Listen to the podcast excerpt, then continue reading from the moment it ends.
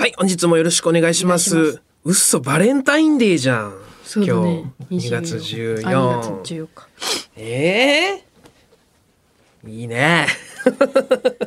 えーさていいねバレンタインデーでございますが、えーっとですね、えー先日、あの、岡山に1年ぶりぐらいに行ってきましてですね、僕、1年ぶり？1年、まあ4月ぶりぐらいかな。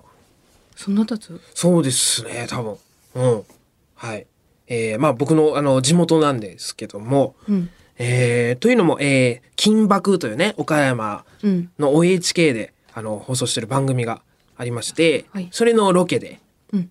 行かせていただきまして、以前、あの一度出させてもらったことあるんですけど、それあのコンビでね、うんはいあのそれは香川県のロケで、あの香川でも放送してますんで、うん岡山香川で放送してますんでね、それ香川県のロケだったんで、岡山のロケじゃなかったんで、うんあの通過はしたんですけど、岡山を。うん。全然よ寄れてはなくてね。うんえーで、今回、あの、念願の岡山ロケって呼んでいただきましてですね。はいえー金箔。で、あの、今回僕一人で、ね、コンビではなくね、僕一人でだったんですけど、まあ前乗りできまして、うん。ええそう、前日、休みだったんかな。うんでもう朝から行きまして、もう昼には岡山着いて、あのーまあいろいろね、あの、飲み行ったり、友達と飲み行ったりとか、地元のメンバーで集まれたりして、すごい楽しかったんですけど、うん。まああの、翌日、また金バクのロケもあって、で、あの、僕と、まああの、いつも出られてる今川アナ、はい。アナウンサー今川さんと、で、ゲストがですね、僕とハロー上田さんだったんですよ。うん。えっと、 B'zモノマネのね、はいえーハロー上田さんで、ハロー上田さん、あの、岡山出身で、あの今、住みます芸人なんですよね。ああれ？そうなんだそうなんですよ。ここ、ここす、1、2年ぐらい経つのかあな。うん、実は。うん。で、僕、お会いしたことなくて、うん多分、遠目になんか見かけたりとか、上田さんもそう言ってて、遠目にルミネで見たことあるみたいな。あうんで僕もなんかあるんですけど、ね。がっつり話したことはない、ないし、挨拶もしたことない記憶にはなくて、そのもう初対面のつもりで、うんその当日迎えて、あ、あの、中野です、みたいな。うんで、あの、金髪初おろしのハロー上田さんとね、え ーロケ、岡山で初対面でロケで、まあ、あの、これはあの、見ていただきたいなと思いますんで、あの、うん。なんで金髪にしたかとかがあるってこと？そうですね。まあ、そこまではないんですけど、本当にただの、あの、イメチェン。その日が初めて金髪だった。そう、なんか周りになんか勧められたみたいですね。うん金髪にした方がいいんじゃないみたいな、おしゃれで、みたいな。いや、すっごい楽しくてね、うんすっごいやりやすくて、あの、はい、あの、可愛いハロー上田さんのあの、天然な一面もいっぱい見れますんで、うん。アボカ、アボカドってさ、うん。アボカドかアボガドかわかんなくなるみたいなよく聞くけど、うん。アボカドってアボカドでしたっけ？みたいなとか、本気で言ってたし、あの、そこじゃないんですよ、みたいな。ありつつ、まあそこがオンエアされるかどうかわからないぐらいの些細なシーンでしたけど、うん。まあいっぱいありましたんでね、えーあの、ぜひ、いろ、いろんな、一日中いろいろ回ったんで、まあこれ見ていただきたいなっていう、まあこれはあの告知なんですけど、やっぱさうん、ちょっとさちょたやっぱたまに気になっちゃうんだけど、うん。その結構大先輩じゃん。うん。その一緒にロケしてさあのやりやすかったとかあんま言わない方がいいんじゃない 楽しかったとかいいけど。ああ、楽しあやりやすかったですねとか。本当に。なんかさマジ性格出るよね中野さんのなんかまあさ、言い方のね、いや、まあ、えー、伸び、伸びやらせてもらえた、って感じですか？のみいや楽しいうんのびのびやらしてもらったはいいか、いけるか、うん。なんかたまになんかドキッとするその、うん。先輩だったらいや で、まあ、いい、いいけどって言ったら全然気にならないだろうけど確かに確かに相方だったらマジでなんか「お前!」って やりやすかったですね、うん。ちょっと舐めてるようにも聞こえるラインのやつってことね。ああ、失礼 失礼いたしました。いやその、失礼とかまで楽しくね、えーとっても楽しく、本当に、えーやりやすかったので、TVer ぜひ。で見れるもんね、う んはい、見れますね、全国でね。えーぜひ見ていただきたいなっていうので、でね、えーまあ、ロケがね、えー7時ぐらいかな？終わりまして、で、あの、前日前乗りしたんですけど、友達としか遊んでなかったんで、ちょっと家族サービスもしたいなということでね、うん。あの、家族を、うん。あの、駅まで、あの、来てもらいまして、うん。あの、お寿司を食べようっていう約束してたんですよ。うん。えーまあ、終電があるんで8時半なんで、あの、あ新幹線がね、うん。岡山から東京が。なんで、あの、まあ、1時間半ぐらいしかないから、うん。もう変なとこ行くよりも、駅の中でサンステっていうね、あの駅の中に広いところがあるんで、うん。そこに結構、あの、美味しいお店たくさん入ってるんでね、うん。そこにちょっと高級寿司があって、回らないお寿司が。そこだったらいいなと思って、あの、家族みんな呼んで、そこでご飯食べるったんです。食べたんですね。で入りまして、うん。えー僕、えーまあ、両親父親母親、うん。えーで、えー弟青空。うん。で妹夢。夢。で甥っ子と姪っ子僕からしたら、うん夢の子供ですね。甥っ子と姪っ子。な僕含め7人。うん。でお寿司屋さん入りまして、うん。まあ、高級お寿司ですよ言うたら、うん。あの回らないでね,、うん。ね。であのえーまああのバラバラのメニューとセットのメニュー松セットみたいなのとかねあるじゃないですか。で、ね。えっ、と青空、うん。えー僕、うん。両親の4人は、うん。このなんかセットおのの好きなセットを頼みつつも、うん。まあ、これはなんかこう4つ頼むけど、まあ、ちょっとシェアしつつみたいな。うん。であと食べたいここに入ってない縁側とかうなぎとかおのの好きなうん。単品をちょっとほんの一人1貫ずつ2貫ずつぐらいうん。頼みまして、うん。で甥っ子と姪っ子はね、あのまだねあの小1とかまあちっちゃいので、うん。えー幼稚園入る前とかあの卵が好きなんですね、うん。お寿司の。ななんでその甥っ子と姪っ子2人合わせて卵8個。かわい。いね、はい、4貫ずつぐらいのイメージでね。うん。足りなかったらまた頼めばいいしみたいな、じゃあとりあえず8ででセット4、うん。卵好きなんや8そうなんですよ。やっぱね人気ですね卵子供ね。であの妹がですね、じゃあ私中トロ7って言ったんですよ。うん。で笑っちゃって「え中トロ 7?」みたいな。うんいや何でも頼んでと言ったんですよ確かに。うん。でいい実際いいんですよ中トロ7でも。で中トロ7みたいな、あ私中トロが一番好きじゃけみたいな。うん。あそういやまあいいいいけどまあ、なかなかねその中トロ7だけ食べるっていうのも普段まあないだろうし、なかなか。だだまあいや全然それもまあいい食べ食べちょっと笑っちゃったけど全然いいよみたいな感じで頼んで。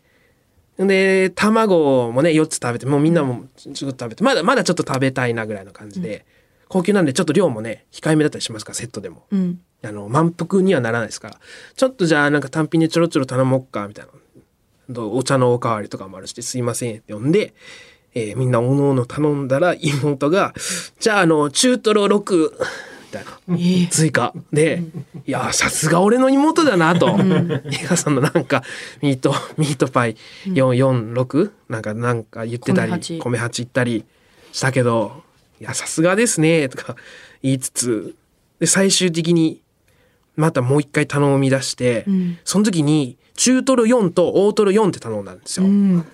でまあもう好きにしたらと思ったというかまあ全然もう、も うもう引っかからないぐらい麻痺してたんでその段階では。うん。中トロ4と大トロ4頼んでて妹が。うん「まだくんよく食うな」みたいな、もうほんとそれしか食わんし、なんだろう「いや一番好きなんよ」って言って「あそう」って言って待ってたら、店員さんが来て「すいません大トロが切れてまして」みたいな。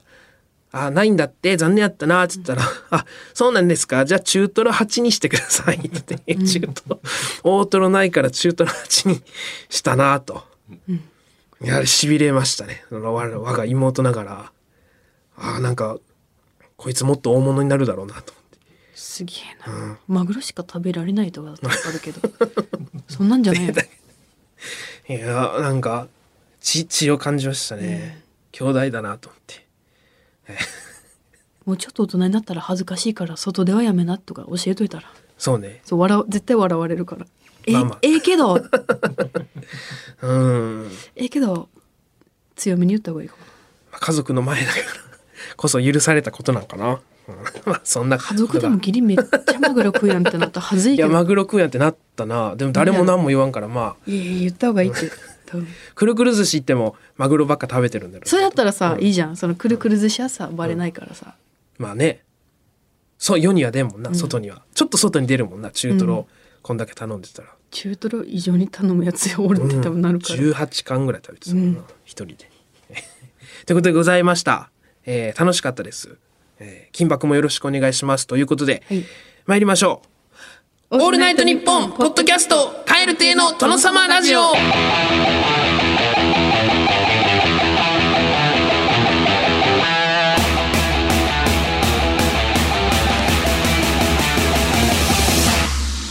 どうもカエル亭の中野です。岩倉です。カエル亭の殿様ラジオ第121回目でございます。後半もよろしくお願いします。します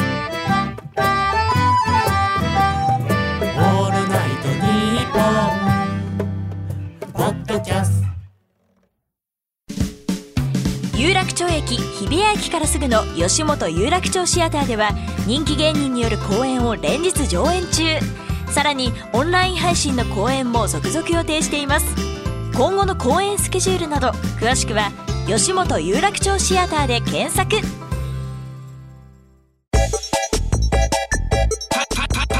カエル亭カエル亭のトノトノトノトノトノトノラジオ亭のトノ様ラジオサブメイン来たサブメインという概念を完全に理解しているリスナーさんから分かりやすい説明を送ってもらっております。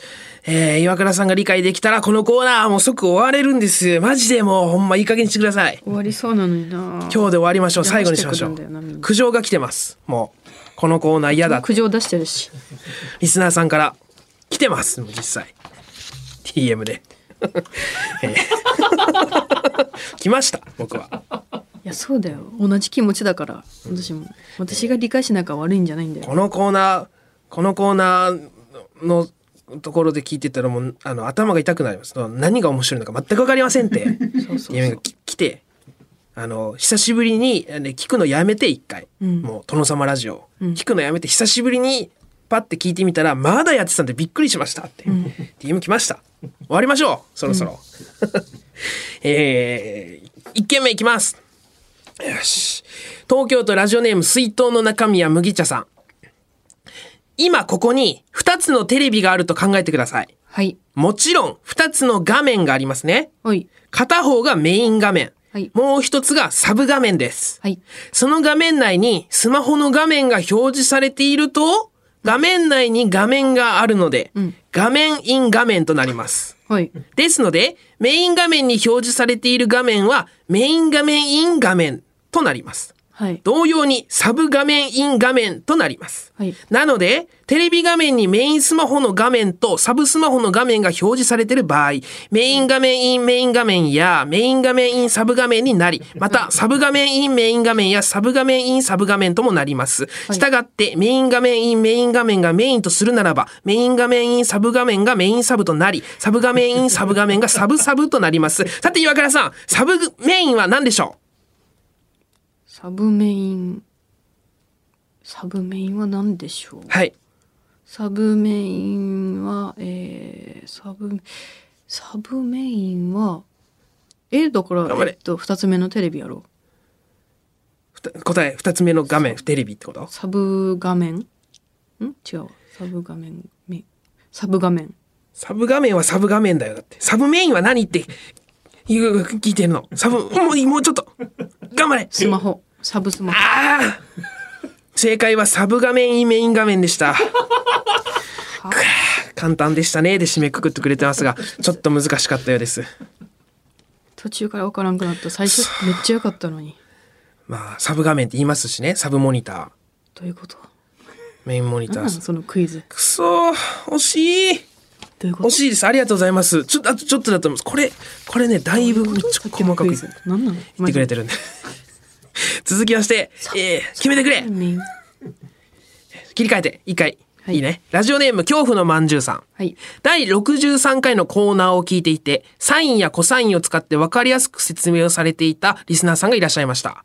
はいしかし、サブメインも算数も岩倉さんは全く理解できていなかったようなので、うんできるだけ簡単に噛み砕いて丁寧に説明したいと思います。はいつまりそう、やってお願いしてます？つまり、サブメインの話をメインに、算数の話をサブにするということです。ここまでは大丈夫ですか？あ大丈夫じゃないです この、このサブメインのね、話をメインにして、算数の話はサブにします。ということです。はいはいえー第63回の様子では、言葉だけで説明しようとしてもややこしく感じてしまうのではないかと思いましたので、簡単に理解できるように図を使います。えーはいまず、ただ、ただの円を紙に書いてみてください。はい、はい実際にね紙に書くはいはい、円書いて、事前に必要な準備はこれだけです。ペンをの持ったまま今から言うことをよく聞いて書き込んでください。はいいきますよ。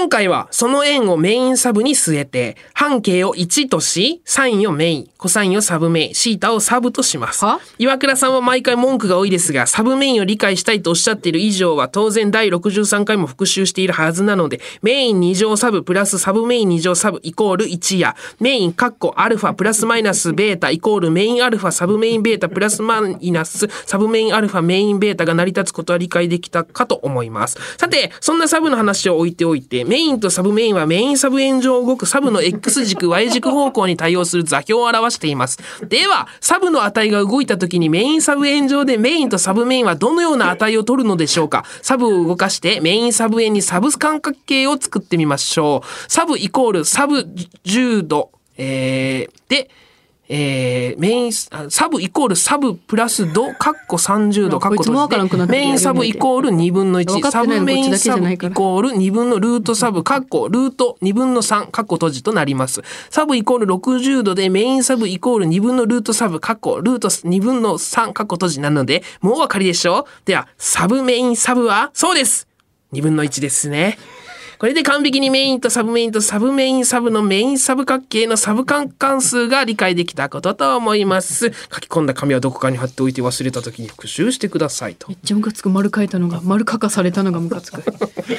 だらーやば。あ、デカめに書いたのに。最初ちっちゃく丸書いたけど分かりやすく大きく丸書いたのに。何の意味もなかった。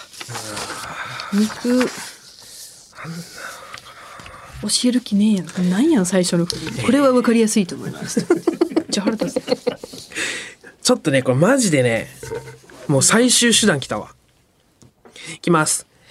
えー、諦めずに聞いてください。千葉県ラジオネームギャグメール日和さん。こんにちは。こんにちはえー私、全国の予備校で受験生にサブメインを教えているサブスタディ東京メイン校のサブカーと申します。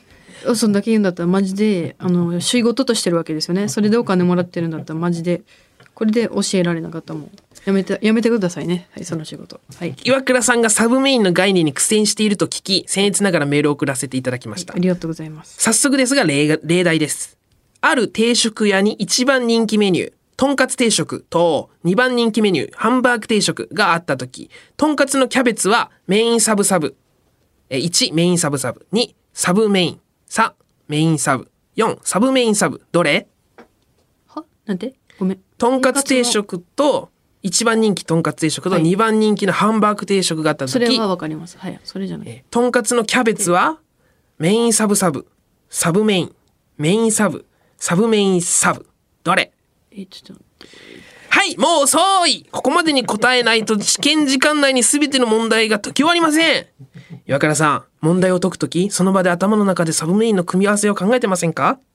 違うんです岩倉さん、サブメインは暗記科目なんです。確かにサブとメインの組み合わせ無限大ですが、受験で出るサブメインはサブ2つ以下、メイン2つ以下と決まってるんです。もうだから全部覚えちゃえばいいんです。サブメインを優先度順に考えれば受験は突破できます。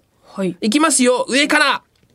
はい。メインメイン、メイン、サブメインメイン、サブメインサブメイン、サブメイン、サブサブメイン、メインメインサブ、メインサブ、サブメインサブ、サブ、メインメインサブサブ、メインサブサブ、サブサブ。となります。これでわかりましたか？いえ。これ暗記ですから。これを暗記したらさっきのクイズも答えれるってこと、もう暗記、この優先度をまず覚えなきゃっていう。メインメインはだからとんかつだったらとんかつってこと？とんかつ定食のとんかつってことですよね。例えばね。メインが？とんかつ定食。まあこれまあ視点によりますけどね、そうどこを見るかという。とんかつを見ればメイン。サブメイン、メインサブメインじゃあとんかつ定食のサブメインメインは何？とんかつ定食のサブメインメインはおしんこですよ。あそう。あそうですか。もう好きにしてください。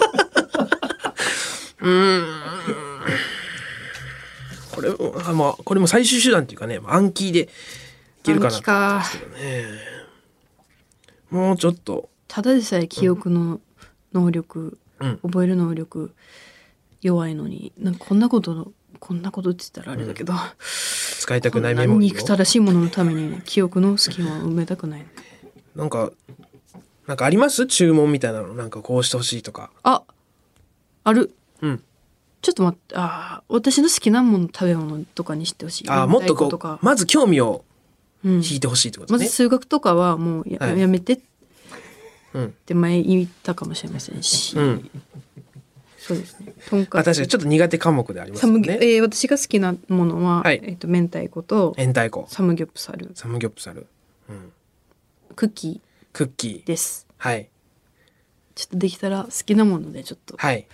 すいません。ちょっと態度悪いかもしれませんけど、ちょっと本当にムカつくんですよこれ。本当に。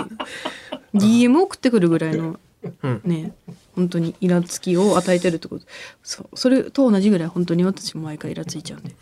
えーということだそうなんでちょっと、えー、明太子、えー、クッキー、えーサムギョプサル。サムギョプサル。であのもし考えれたらちょっとお願いいたします。ということでございます。おえー、宛先はこちら krkr アットマークオールナイトニッポンドットコム。krkr アットマークオールナイトニッポンドットコム。件名はサブメインでお願いします。メールを送ってくださった方の中から抽選で5名様に新ノベルティサブメインペンまたはリル手帳のどちらか差し上げております。お願いします。さあ、えー、お時間まで普通おたより読みたいと思います。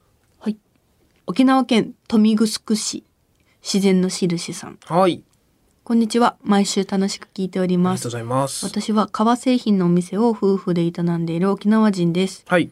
蛙亭のお二人に勝手にご縁を感じていたのですが、うん。前回の放送を聞きいても立ってもいられなくなりメールしました、なんでしょうというのも以前ラジオで中野さんのご親戚が沖縄出身だと触れていたように記憶しています、はいはい。そして中野さんの弟さんも革製品を扱っているということでね。革製品店を営む沖縄人の私は勝手に親近感を抱いておりました、確かに共通項。ここまでならよくある話ですが、先日父親とご先祖様の話をしている時に驚愕の事実が。何ですか？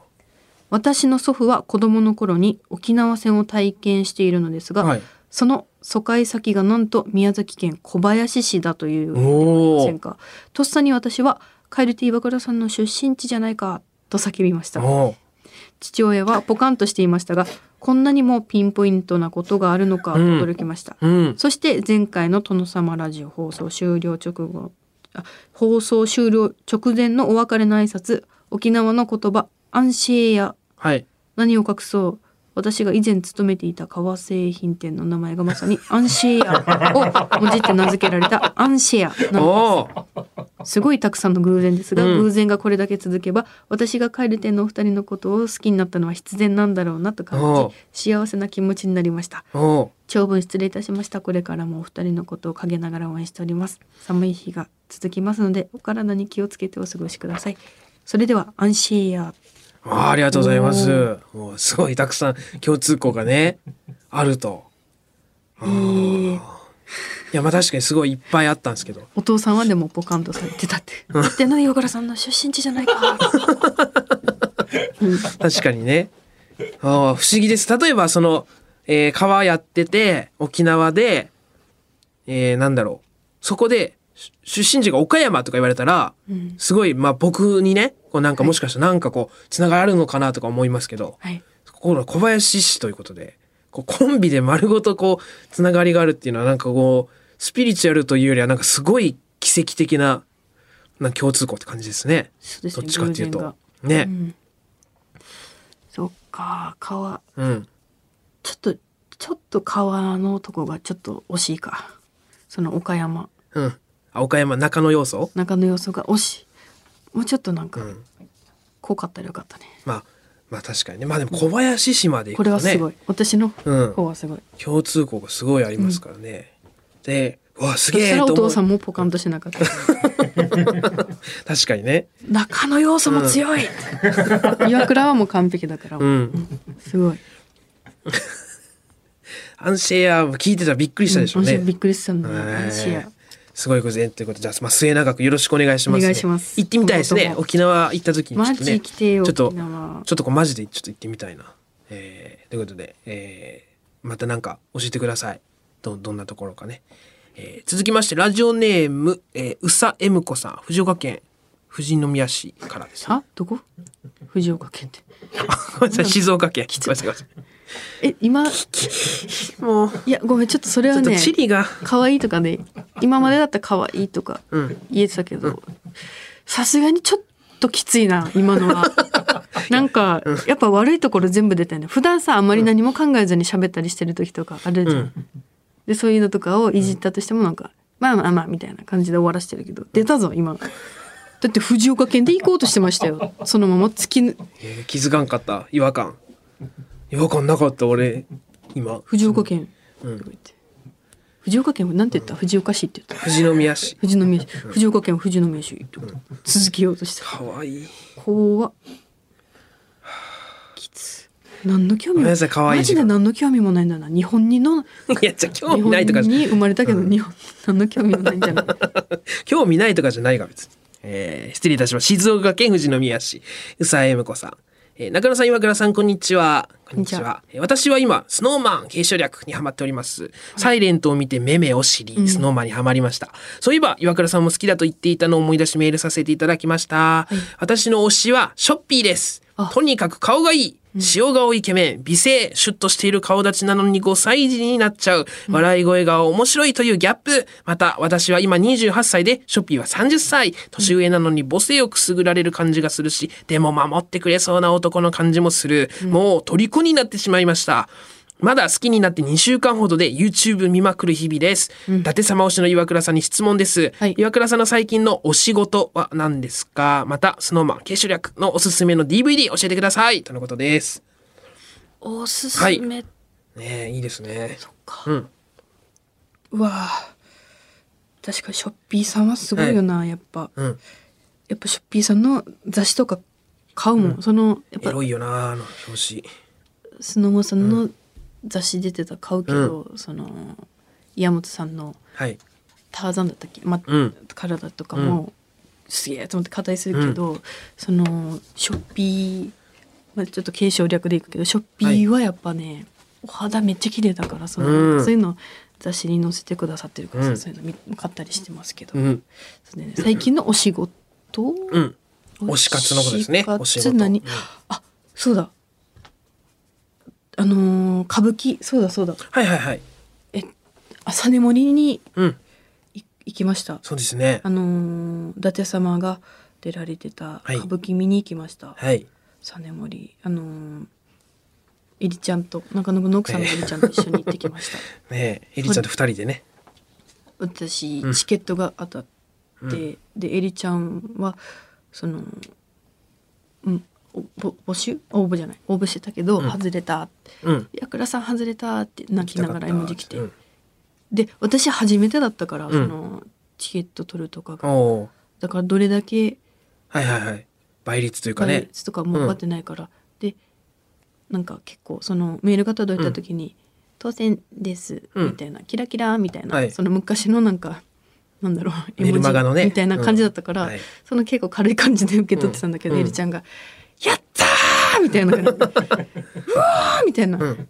すげえやりましたね!」みたいな「なんでそんな軽い感じなんですか?」みたいな感じで引いててエリちゃん。で え、うんもうエリちゃんと行くって決めてたから、うんでエリちゃん行こうって言ったら「あざます!」みたいな LINE からああ、すごい喜んでましたよ。行ってきたエリちゃんと、うんそういやーすごかったなマジで、えっとね伊達様はふ一人二役されてて、はいで歌舞伎私さ、うん多分伊達様がいらっしゃらなかったらマジ歌舞伎って多分見てなかったと思うその機会がなくてはいはいはい。やっぱ昔のうん。ものというか、なんだろう落語とか、はい歌舞伎とか、いなんかやっぱり触れ普通にうん。なんか生活してたらなかなか触れないから、そうですね。うん、だからいやマジですごかったううん。ーん。花道とかも。ん？花道だっけ？花道ね。と。かもはいはい。見れたし、うん。そうあれ聞きながらしたんだけど。解説ね。解説うん。イヤホンつけながら見たんだけど、うん。めっちゃお話がやっぱめちゃくちゃ面白かった。うん。でなんか昔の言葉で全然わかんないところもあるけど、はいはい。そこはもう全部解説するとかはなくて、今この人はこういう役でうん。親子の関係性を表していますとか、うん。この歌舞伎の技はこういう技でみんなで敵ですが敵も協力してこういううん。見せ方をしていますと。なるほど。か解説してくれて、うん。めちゃくちゃ楽しかったそれ、うんだからもううん、舘様のおかげでも歌舞伎も見れることができたし、それだな最近のお仕事。確かにそれはちょっとかな。ねなかなか楽しそうですね。エリちゃんのうん。途中なんかグーってお腹なってて さすが夫婦だなと思って。グーってなっててえ「ごめんなさい。立ちお腹なっちゃいました」